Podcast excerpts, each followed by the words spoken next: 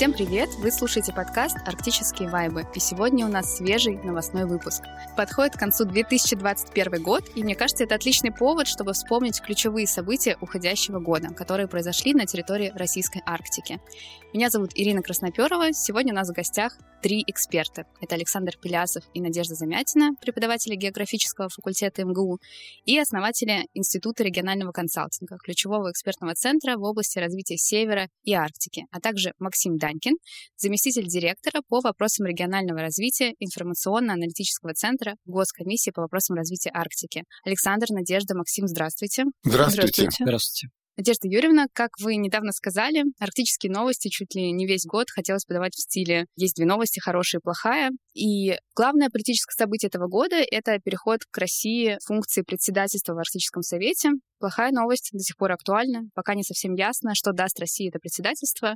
И если смотреть шире, сумеет ли Россия воспользоваться эффективно своей новой должностью. Что вы об этом скажете? Да, в России очевидное преимущество в Арктике, ну, скажем так, по факту, по площади территории, по длине Северного морского пути, по ее проходимости, если мы будем сравнивать российскую Арктику с, допустим, канадской, которая до сих пор более ледовитая. А вот с точки зрения перспектив, что российская Арктика могла бы предложить остальному миру в плане, ну, допустим, инноваций, в каком направлении она могла бы стать лидером, исследовательском, потому что до этого предыдущие страны-председательницы Арктического совета, они инициировали либо крупное международное соглашение, здесь, я думаю, Александр Николаевич более детально расскажет, либо исследовательские проекты, как вот предыдущий председатель Исландии подготовила проект о гендерном равенстве в Арктике. Для нашего уха это звучит крайне странно, что в Арктике вроде как не до гендера, но с другой стороны, даже по моему опыту работы в промышленных городах, часто приходилось слушать, что женщинам негде трудоустроиться, кроме там уборщицы, допустим, на нормальную работу, потому что градообразующее предприятие предлагает основной объем ставок с хорошей зарплатой. В результате те даже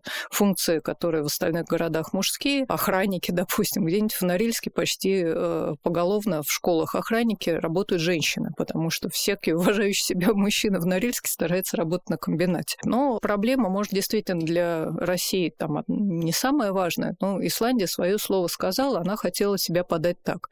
А вот как подаст себя в этом аспекте Россия, именно не просто как страна-лидер, у которой больше всех ледоколов, и есть атомный ледокольный флот, но вот с точки зрения будущего, с точки зрения исследований, и вот здесь э, как раз мы видим успехи там Китая неожиданно, но он формирует систему данных по арктической навигации. Они запустили два года назад спутник Ice Pathfinder, который позволяет мониторить ледовую обстановку. И здесь вызывает опасение, что кто владеет информацией, тот владеет э, миром, перефразируя известную геополитическую максиму Маккиндера. И в этой связи хотелось бы видеть успехи России действительно в формировании современных информационных баз данных, например, или э, какие-то инициативы, которые бы действительно показали, что Россия лидер в гуманитарном поле, допустим, по решению проблем коренных народов Арктики. А пока события, ну, скажем так, рядовые. Из интересного, конечно, прошел гастрономический фестиваль недавно, и я надеюсь, что он послужит развитию туризма арктического в России, потому что нам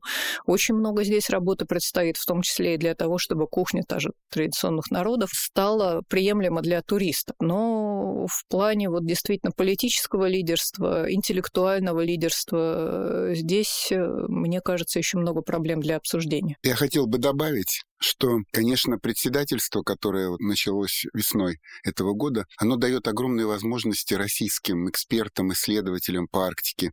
Я вот сейчас думал, слушая Надежду Юрину, и вспоминал Гоголя про птицу-тройку, когда постараниваются другие народы и государства. Так вот, как-то действительно расступаются, дают тебе статус председателя редакционной коллегии международных журналов по Арктике, спецвыпуски по российской Арктике предлагают. То есть мы видим вот настойчивое такое желание других партнеров по Арктике расступиться и дать возможность России проявить инициативы в эти годы. Это реально. Это многократно подтверждено фактами. И, конечно, отсюда возникает вот естественное такое пожелание, чтобы вот этот шанс и это реально сложившуюся эту ситуацию российские участники и российские эксперты использовали очень конструктивным образом, выходя с этими инициативами, используя это время для того, чтобы заявить российскую Арктику, ее проекты, приоритеты, потому что момент подошел истины, и он признан всеми, всем сообществом мировым, работающим в Арктике. Вот это хотелось бы подчеркнуть. Следующая важная новость. В российской Арктике продвинулся целый ряд больших ресурсных проектов. Прежде всего, это Баимская рудная зона на Чукотке, освоение которой началось уже в этом году, а запуск комбината запланирован через 5-6 лет. Но, что странно, почти все новые ресурсные проекты идут как бы мимо сложившейся инфраструктуры. С чем это может быть связано? Я так думаю, что связано с приоритетами, и сейчас довольно однозначно приоритетом развития выбрано такое направление, как Северный морской путь с обеспечением регулярной навигации. И, с одной стороны, это правильно, когда ресурсы концентрируются в отношении какого-то базового проекта.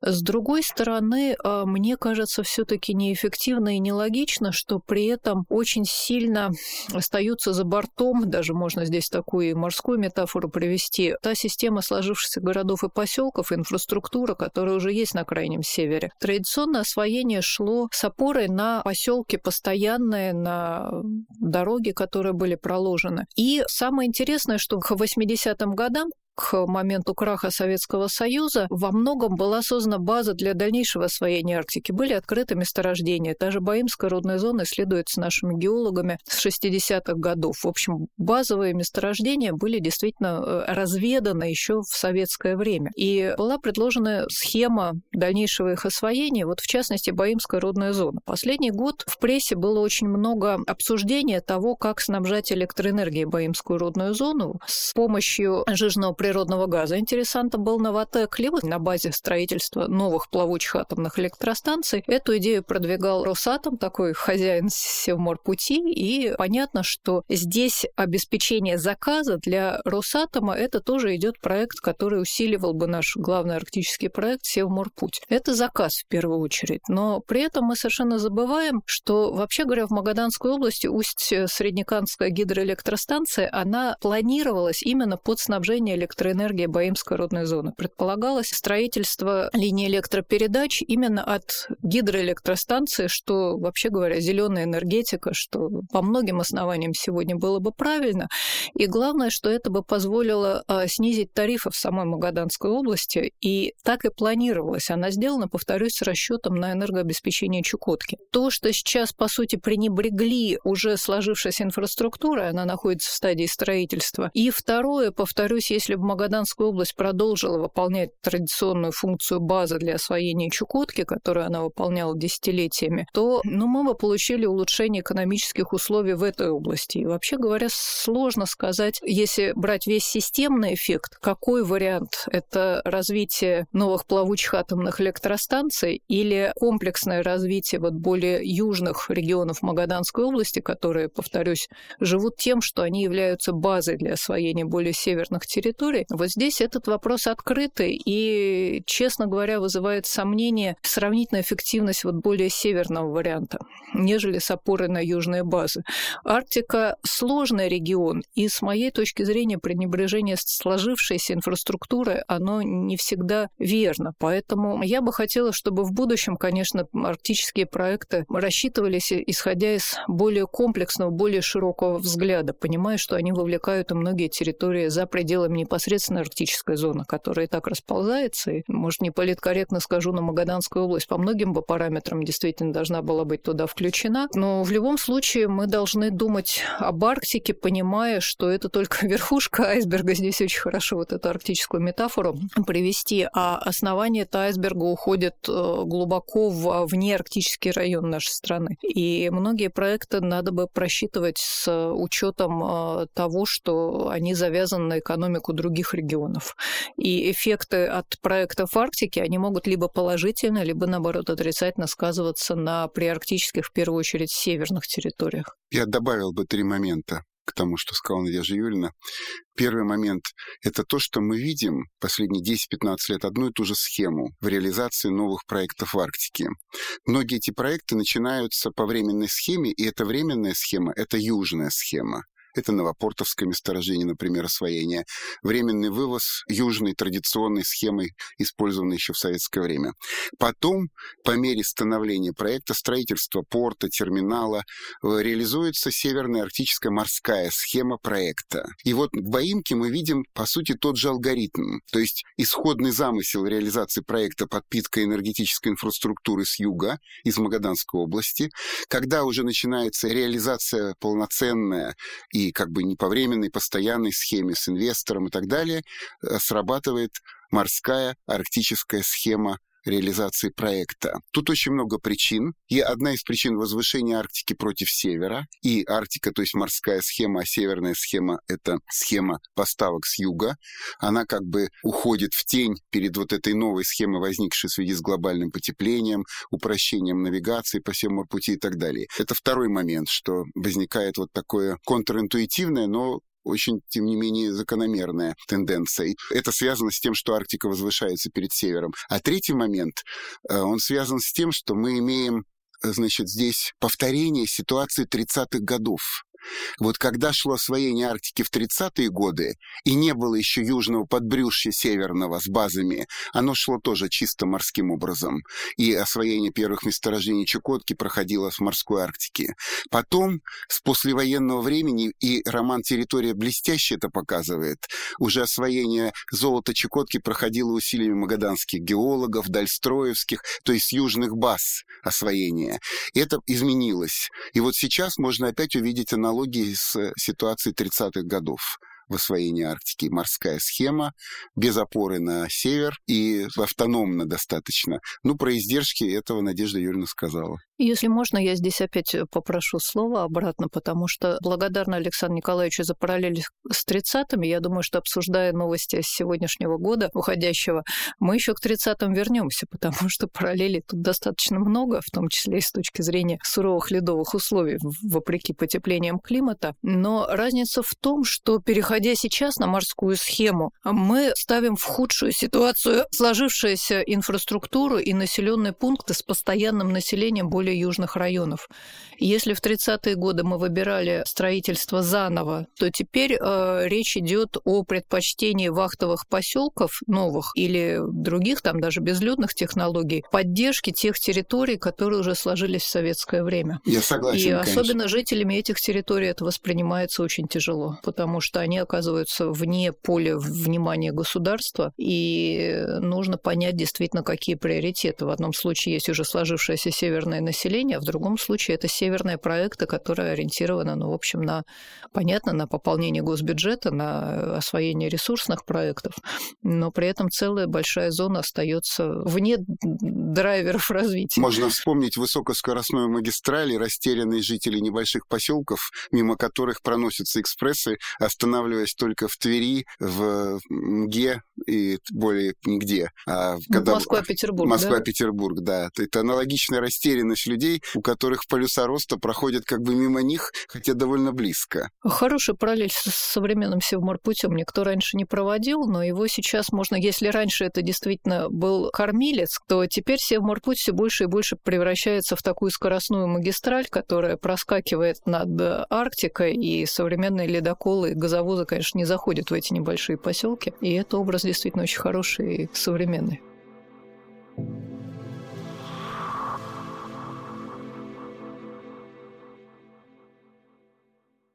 Есть еще один важный проект ресурсный, который мне хотелось бы обсудить. Он был долгое время законсервирован и в этом году, скажем так, пережил возрождение. Это проект по разработке Таймырского угольного бассейна. Что это за проект и как он связан с историей о продаже активов в РКТ-Уголь? На самом деле сейчас в рамках наполнения грузовой базы по Северному морскому пути реализуется ряд крупных проектов, и один из них — это как раз освоение Средосайского угольного месторождения на Таймыре. Проект находится в стадии реализации на сегодняшний день, но что подразумевает стадия реализации? Это все-таки этап, связанный с капитальным строительством на месте. Инвестор ожидает, что первые поставки угля будут происходить в следующем году. Опять же, это зависит, конечно же, от конъюнктуры рынка.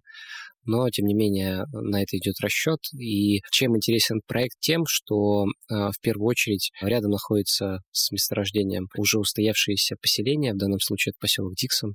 И замечательно, что и непосредственно сам поселок приобретает определенный импульс к дальнейшему развитию, но и в то же время сам инвестор, а в данном случае это корпорация ION, это э, собственник компании «Северная звезда», они тоже крайне заинтересованы в развитии непосредственно территории присутствия, в данном случае проявляя свою социальную ответственность к территории присутствия, на которой они планируют добывать этот ресурс и осваивать. Исходя из этого, конечно же, это очень положительная история, связанная не только там для Таймыра, а для всей арктической зоны, поскольку это влияет на, в том числе, наполняемость Северного морского пути, но также и на в целом Красноярский край, поскольку это будет создавать в то же время и довольно-таки приличную налогооблагаемую базу для территорий. А с чем это связано с Воркутой? Ну, наверное, в первую очередь тем, что инвесторы в лице корпорации ООН, они действительно заинтересованы в усилении своих угольных активов на севере, э, в том числе и э, активы, связанные с инфраструктурой.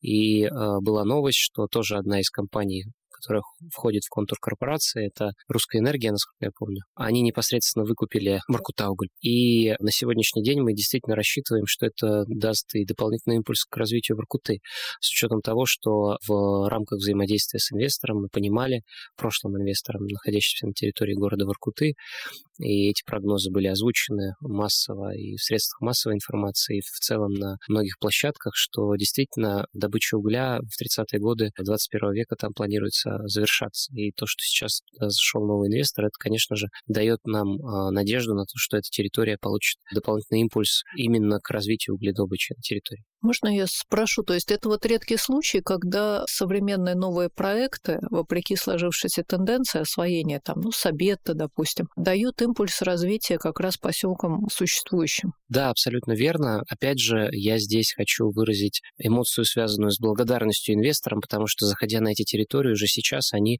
проявляют скорее проактивную позицию в отношении территории присутствия. Это, на самом деле, очень положительный фактор, наверное, именно 21 века, который сейчас, по крайней мере, есть есть, э, и это замечательно, что инвесторы, заходящие в Арктику, действительно заинтересованы в, не только в освоении ресурса, что было, наверное, в 90-е годы, но здесь там тоже мои многоуважаемые коллеги, может быть, более точно об этом скажут. Да, ваша организация как раз очень много работает в плане объяснения потенциальным инвесторам о пользе взаимодействия с существующими муниципальными образованиями в Арктике. Знаете, я бы э, сказал так, что мы понимаем и сталкиваемся с тем, что когда инвестор приходит на территорию, он осознает, что без кадров, которые в том числе уже сейчас имеют компетенцию северную в каком-то смысле, они там работают, они там находятся, без э, определенных точек опоры, связанных и с инфраструктурой, и с э, а, местом дислокации каких-то грузов, они менее эффективно смогут осваивать эту территорию. И поэтому, что отрадно, что сейчас э, инвесторы действительно видят потребность в некой такой дополнительной социальной нагрузке, связанной именно с развитием территории присутствия. Я хотел бы еще подчеркнуть одну мысль, которая пришла в голову, когда вы, коллеги, обсуждали эту тему, что угольные активы, они, конечно, предполагают существенно большую укорененность, чем, например, нефтяные, потому что угольные пласты, которые простираются на обширной площади, это не нефтяные вышки, которые значительно более локализованы.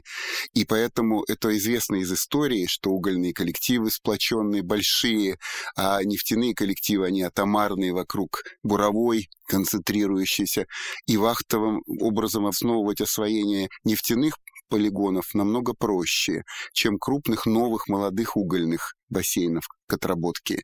Поэтому то, что вы говорите, вот подтверждает идею, что тип природного актива влияет на формы освоения и на готовность компании быть как бы социально укорененной, ответственной. Это неожиданно. Ваше обсуждение вывело на эту мысль. Я предлагаю завершить с ресурсными проектами и перейти к опыту удачного взаимодействия. У нас в этом году мы можем говорить о опыте взаимодействия на всех уровнях, так как, наверное, впервые в практике развития российской Арктики было достигнуто четырехстороннее соглашение между администрацией Норильска, правительством Красноярского края, правительством России и компанией Норникель. Максим, я не могу к вам не обратиться. Вы, как никто другой, связаны с этим проектом. Могли бы вы рассказать о нем? Что это за проект? Почему важно это соглашение и к чему это ведет. Да, спасибо. Я для начала чуть подкорректирую. Соглашения подобные уже были а, в начале 2000-х годов, когда еще Минрегион развития координировал проект как раз по подписанию четырехстороннего соглашения, но он был связан, конечно же, в первую очередь с социальными потребностями, в данном случае с переселением жителей Норильска с территории Крайнего Севера. А, на сегодняшний день а, действительно есть практика, и она реализовалась в этом году, когда четыре стороны в лице органов власти федерального, регионального и местного уровней и компания э, заключили соглашение, в первую очередь нацеленное на реализацию комплексных мер по социально-экономическому развитию этой территории. Здесь я бы хотел начать скорее с предыстории того, к чему это привело. Еще в 2019 году, когда компания пришла к выводу о том, что компания будет расширяться, в данном случае реализовывать ряд новых инвестиционных проектов, и руководством компании было заявлено об инвестициях до 30 года в размере 2,5 триллионов рублей, то уже на тот момент они пришли к выводу, что город не соответствует тем потребностям и существующего населения на территории присутствия, и будущим работникам, которых они планируют привлекать, в том числе и высококвалифицированных. И в этой связи они пришли к выводу о необходимости полной реновации населенного пункта. В данном случае это, конечно же, связано в первую очередь с жильем. Особенность строительства в Арктике заключается в том, что это действительно намного более тяжелый и экономически менее эффективный процесс, нежели чем в Центральной России или, например, на территориях просто более южнее, чем Арктика. И в этой связи, конечно же, тот жилой фонд, который там находится, он значительно износился, а зачастую износ по отдельным зданиям там достигает 100%.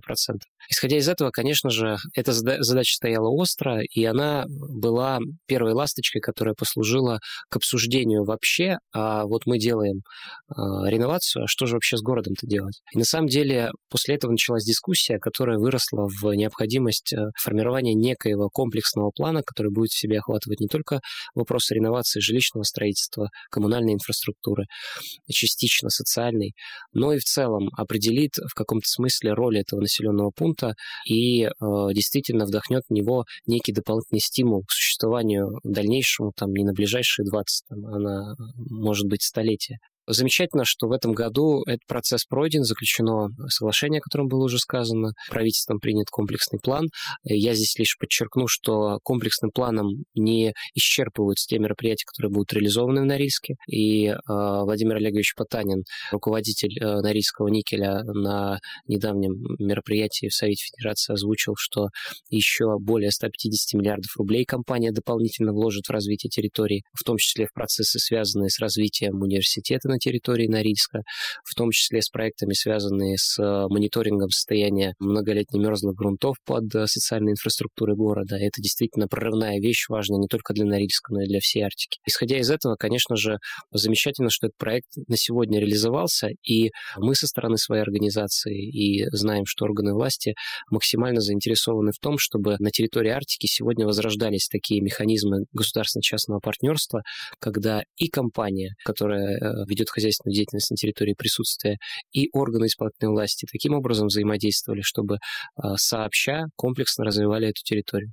В том числе не только для проектов градообразующих предприятий, но и в целом для а, освоения тех ресурсов, которые находятся в Арктике. С своей стороны, научной, скажем так, хотела бы прокомментировать то, что Максим рассказал, потому что поддержка э, со стороны края и федеральных органов конкретному городу может, ну, скажем так, восприниматься как помощь городу компании. На самом деле в отношении Арктики это в корне неверно. Мы как раз в этом году совместно разрабатывали проект по созданию системы опорных населенных пунктов Арктики и очень тщательно изучали функции, которые вообще несут арктические города. И сейчас я уверенно могу сказать, что арктические города это не города при заводах, хотя и это тоже, но даже те города, которые традиционно воспринимаются как монопрофильные, они являются моторами, что ли, освоения всей территории. В первую очередь в сервисном отношении и в интеллектуальном. Это такие think-танки. Вот тот же самый Норильск. А Максим упомянул университет, да, Норильский индустриальный институт старинный. В Норильске существовавший, он гордился еще тем, что там преподавали очень крупные специалисты, к сожалению, по своей воле в свое время в Норильск попавшие, но там школа научная действительно серьезная. И многие жители советского еще Заполярья знают, что дома в их городах строились по норильской технологии, так называемой, вмораживание сваи в мерзлоту. И вот эта идея о том, что научные учреждения арктических городов, проектные учреждения, они работают не только на сам город,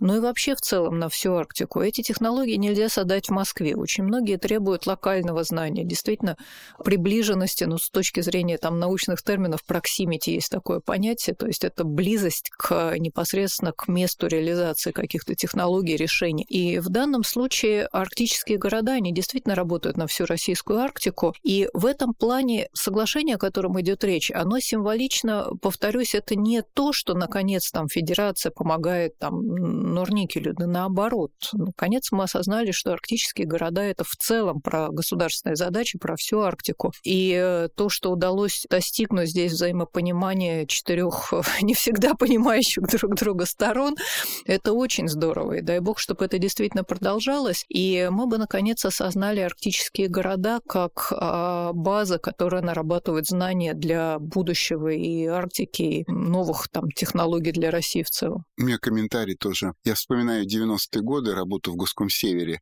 когда вот смотрели на карту и говорили, ну вот здесь можно крестик поставить, это корпоративная территория, тут все будет нормально. Значит, Норильский никель. Это, значит, территория, работает Абрамович, тоже, в общем, корпоративная, значит, тоже защищена, тут как бы не будет проблем у государства, да. То есть форс-мажорный период, вот такое образование корпоративных территорий, да, которым, когда корпорации одной вменяется ответственность и за социальное бытие населения, и за развитие и так далее, оно проходило. Но сегодняшнее четырехстороннее соглашение показывает, что развитие усложняется, становится невозможным только одному игроку корпорации, которая ведет освоение, вменить все ответственность за развитие. Это обязательно разделенная ответственность государства, компаний, государства разных уровней. И вот это я вижу в этом усложнение развития, признание в соглашении этого факта. Да, я тоже хочу добавить в развитие, на самом деле, темы, которую затронула Надежда, связанная с э, исследованием, которое проводилось в этом году. И здесь я хочу поблагодарить коллег и Александра Николаевича Пелясова, и Надежду Юрьевну Замятину за то, что принимали активное участие в том исследовании, исследований, которые мы действительно проводили, связанное с исследованием об опорных э, населенных пунктах Арктической зоны Российской Федерации. И вообще, что бы я хотел на эту тему сказать? Может быть, даже чуть-чуть вернуться к той теме, когда мы обсуждали Баимку. Почему? Потому что мы пришли к выводу о том, и на тот момент э, я просто не стал добавлять, что в тех решениях, которые на сегодняшний день принимаются, зачастую нет комплексности и, скажем так, глубинного взгляда вообще на все процессы, которые происходят в Арктике. И на самом деле важно, что на сегодняшний день как раз то исследование, о котором было сказано, это попытка подойти к комплексному взгляду на пространственную модель развития арктической зоны Российской Федерации. Каким образом э, нам идти, не исходя из решения семиминутной задачи, связанной там с освоением какого-то ресурса или с реализацией какого-то инвестпроекта, а подходить комплексно к развитию всей арктической зоны. В данном случае, как она пространственно должна развиваться, какие территории являются опорными для развития всей Арктики, какие процессы должны происходить и какие приоритеты должны быть у государства относительно какой-то меры поддержки или какого-то проекта инфраструктурного, энергетического там, или по развитию конкретного города как базы. В этой связи очень важно то исследование, которое было проведено в этом году. Важен также опыт Норильска, поскольку он как раз входит в такой, может быть, грубый термин пилотного города, в рамках которого вот реализовывалась вот эта стратегия развития опорных городов Арктической зоны Российской Федерации. И мне кажется, что новость этого года, связанная и с э, Норильском, итогам из исследований, которое было проведено, но скорее важно, поскольку данная дискуссия, данный процесс, на что в том числе я искренне надеюсь, он только начинается. И в данном случае мы придем к некой особой модели пространственной модели развития арктической зоны, которая нам будет отвечать на эти вопросы заранее, и те отчаяния, которые возникают у экспертов, связанные с тем, что какие-то вещи, может быть, были бы намного эффективнее, если мы смотрели бы глубже там, на всю арктическую зону, действительно, они у нас решались бы заранее, и мы подходили к развитию Арктики, еще раз повторюсь, комплексно.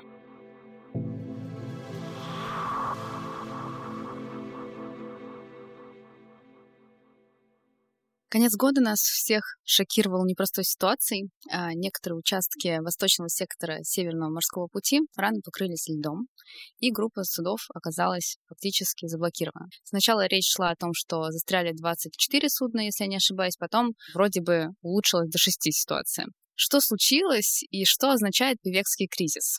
Случилось то, что в Арктике случается регулярно. В 1937 году на Севморпути застряло тоже больше двух десятков судов, что вообще тогда послужило переломным моментом для развития Севморпути. К сожалению, были репрессии.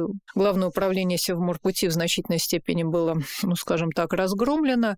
И основной вывод, который был сделан тогда, вот даже взяла себе цитату, самоуспокоенность и зазнайство в руководстве глав Севморпути. То, что случилось сейчас, конечно, очень бы, ну, времена не те, я понимаю, да, но очень бы не хотелось, чтобы современная ситуация тоже была свалена на там самоуспокоенность, зазнайство. Часто обвиняют метеорологов в том, что они, как всегда, там не то предсказали. Хотя э, полный прогноз, но в целом по Арктике оправдался, но вот, к сожалению, не оправдался как раз только в районе Чукотки. Дело не в самоуспокоенности и в зазнайстве, а в специфике Арктики. Мы должны понимать, что в Арктике, вот как э, в Суэцком канале, что тоже косвенно повлияло, но очень многие надежды в этом году были связаны с э, развитием как раз судоходства в Арктике, как а, альтернатива Суэцкого канала, который слишком узкий, там может поперек встать контейнеровоз и прекращается вся мировая навигация. Так вот, Арктика, она в каких-то ситуациях может стать еще уже, когда не то что поперек, но и просто обычно контейнеровоз может быть затерт льдами. Здесь важно что? Нужно понимать вот эту ситуацию нестабильности как стабильную для Арктики. Она перманентно нестабильна. Поэтому здесь нужны решения не в том плане, что кто-то что-то не учел, не спрогнозировал, а современная система судоходства по Симмаркути в принципе, к сожалению, не приспособлена к резким изменениям, к неожиданностям. А неожиданности там ожидаемо. Но понимаю, что в целом по стране есть масса анекдотов про то, что во всех коммунальных службах э, случается каждую осень стихийное бедствие, снег выпадает. Но вот в Арктике это не стихийное бедствие, это, в общем-то, норма. Поэтому в идеале, конечно, хотелось бы перестроить не в том плане, чтобы кого-то наказать, там действительно ледоколы там сосредоточить в одних руках. Здесь нужно системно, как сейчас выступают, и, думаю, коллеги продолжат и добавят про то, что сейчас предлагается. Но кризис показал ситуацию очень показательную. Арктика должна рассматривать рассматриваться как территория, которая требует особых подходов и подходов, ориентированных на принятие решений в условиях вот этой постоянной нестабильности. Нестабильность у нас в целом сейчас, в общем, такая общемировая повестка. Интересно, что еще до коронакризиса мировая региональная наука очень увлеклась темой жизнестойкости или резилиенс. Буквально взрывообразно вырос интерес к этой теме буквально несколько лет назад. И вот мы тут получили очень серьезные испытания в плане того, насколько все муниципальные городские, национальные системы действительно обладают той или иной жизнестойкостью, антихрупкостью, соответственно, вот тоже модное такое слово. В этой связи мы видим Арктику совершенно с необычной стороны. Арктика — это территория, где механизмы вот этой жизнестойкости, архи... антихрупкости просто архивостребованы, как сказал бы Владимир Ильич, архиважны. И в этой связи мы можем рассматривать Арктику не как территорию, которую нужно ломать под типовые механизмы. Наоборот, Арктика может дать нам новые технологии и механизмы преодоления кризисов на остальной территории, потому что в Арктике без этого вообще никак, они жизненно важны. И в этом плане мы как раз могли бы рассматривать Арктику как такую лабораторию по наработке технологий а, совладания с неустойчивостью постоянно. Она могла бы дать даже и в мировом масштабе действительно новые матрицы работы в условиях кризисов, которые, по всей видимости, нас пугают, будут нарастать в эпидемиологическом плане и в климатическом и в экономическом. Но так вот, Арктика — это территория, которая с этим живет постоянно, и тем самым для нас это именно колоссальный ресурс для наработки методов совладания с этой ситуацией. И, конечно, в идеале хотелось бы, чтобы вот этот певекский кризис был напоминанием о том, что Арктика — это вот как раз такая постоянно бурлящая сложная зона, которая хороша для новых технологий, повторяюсь, уже приспособления к перманентной нестабильности. Идея о том, что здесь суда будут ходить как электрички, мне кажется, нужно отложить на какое-то очень далекое будущее, вроде там обживания Марса, вот этих таких мечт э, технологических 60-х годов. Здесь э, другая должна быть ситуация. Именно не как электрички, а как абсолютно новые какие-то виды транспорта, которые, используя современные информационные технологии, наоборот, максимально гибко в случае чего перераспределяются, приспосабливаются к каким-то кризисам, умеют уходить на обходные пути.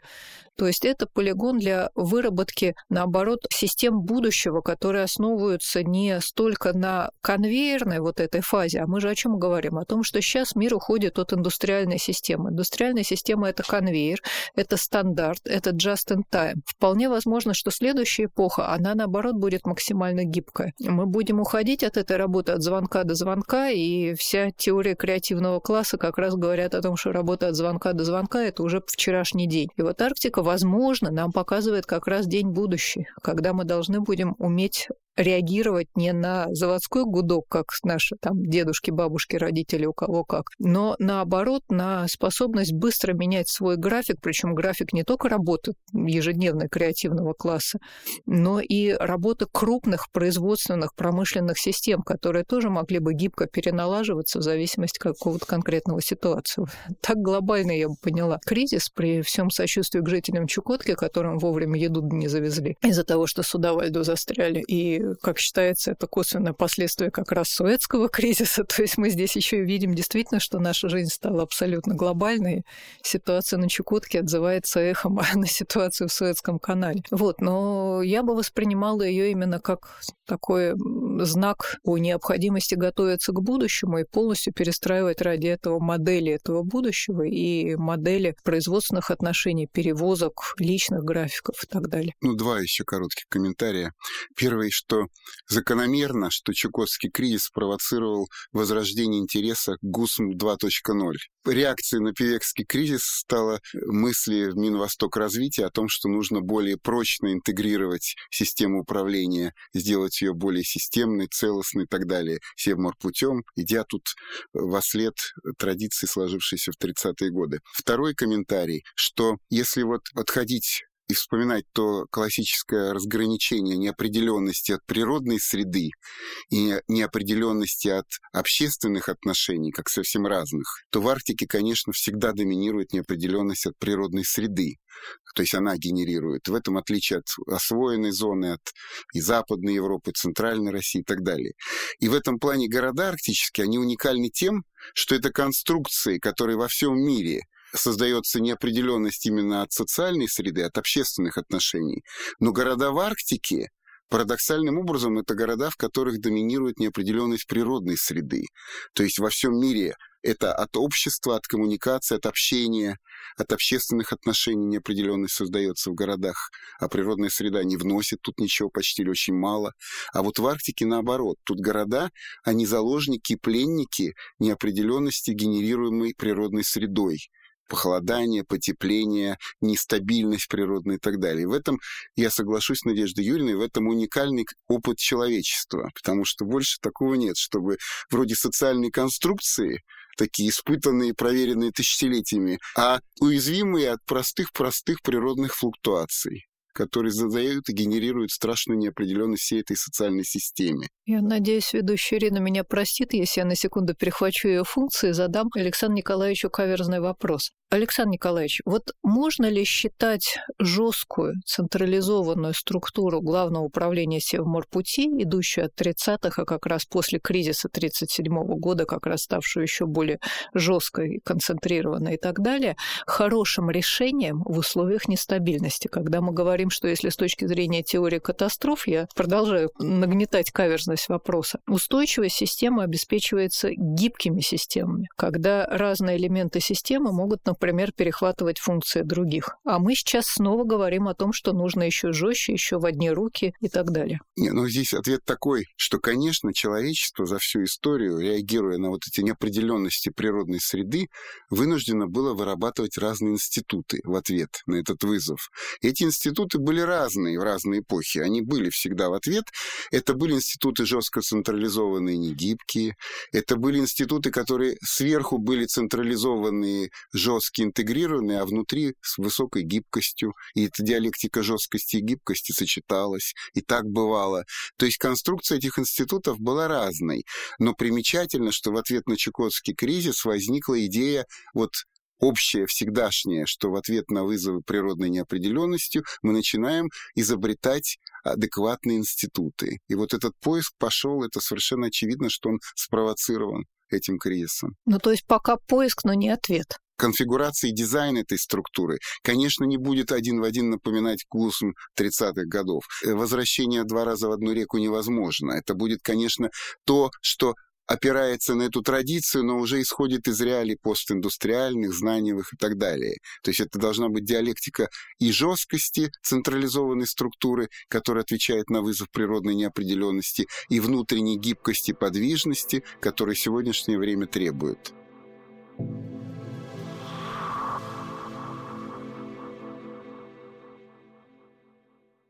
Надежда, Александр, Максим, большое вам спасибо. Я предлагаю завершить нашу сегодняшнюю встречу не на кризисах, катастрофах и разных проблемах, а пораспрашивать вас о том, чтобы вы пожелали Арктике как территории в будущем году, жителям Арктики, может быть, или нашим слушателям? Ну, я начну. Мне хотелось бы, чтобы Арктикой были увлечены российская молодежь, российские карьерные люди, которые хотят пробовать себя, испытывать в новом, в арктическом.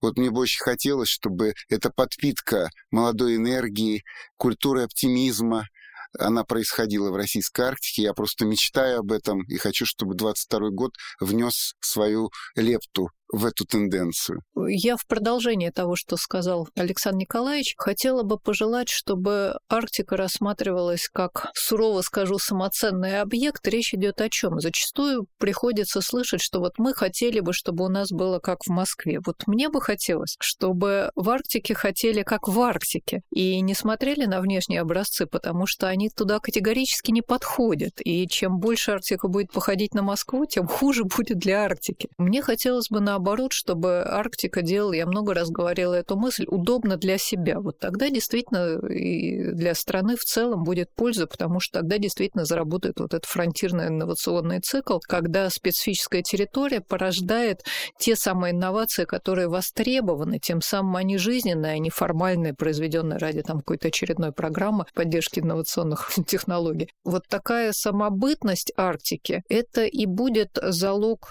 ну, удовлетворения, что ли, своей жизнью тех, кто там волей судьбы живет или по собственному желанию, а дай бог по собственному желанию, потому что мне много приходилось встречать людей совершенно фантастических с точки зрения вот их ценности, их абсолютной преданности делу, которое они делают, и которое можно, ну, допустим, в плане исследователей, там, ученых, которые абсолютные фанаты того, что они изучают, или в биологии, или там в том же строительстве. Арктика в какой-то степени могла быть территорией именно фанатов, которые дают новое знание для всех окружающих. И тогда, повторюсь, именно такая Арктика, она и будет в полной мере давать стране какой-то драйв для дальнейшего развития. Да, и я хочу добавить, что с учетом того, что мы говорим про следующий год, а следующий год у нас будет в том числе посвящен проведению Международного арктического форума в стране, где будут первые лица государства, то хотелось бы, конечно, чтобы это мероприятие непосредственно в следующем году и в целом председательство как мы уже сказали, было определяющим и роли России в Арктике, и в целом роли Арктики уже внутри самой системы управления в Российской Федерации. Здесь я бы хотел сказать, что исторически Россия была северной территорией, так уж получилось. Конечно же, хотелось бы, чтобы и жители Арктики, и в целом Арктика как тема, север как тема, она была, конечно же, э, не обделена вниманием и занимала одну из ведущих ролей в процессах восприятия, управления и даже творчества вообще российских управленцев, ученых, молодых людей и вообще россиян.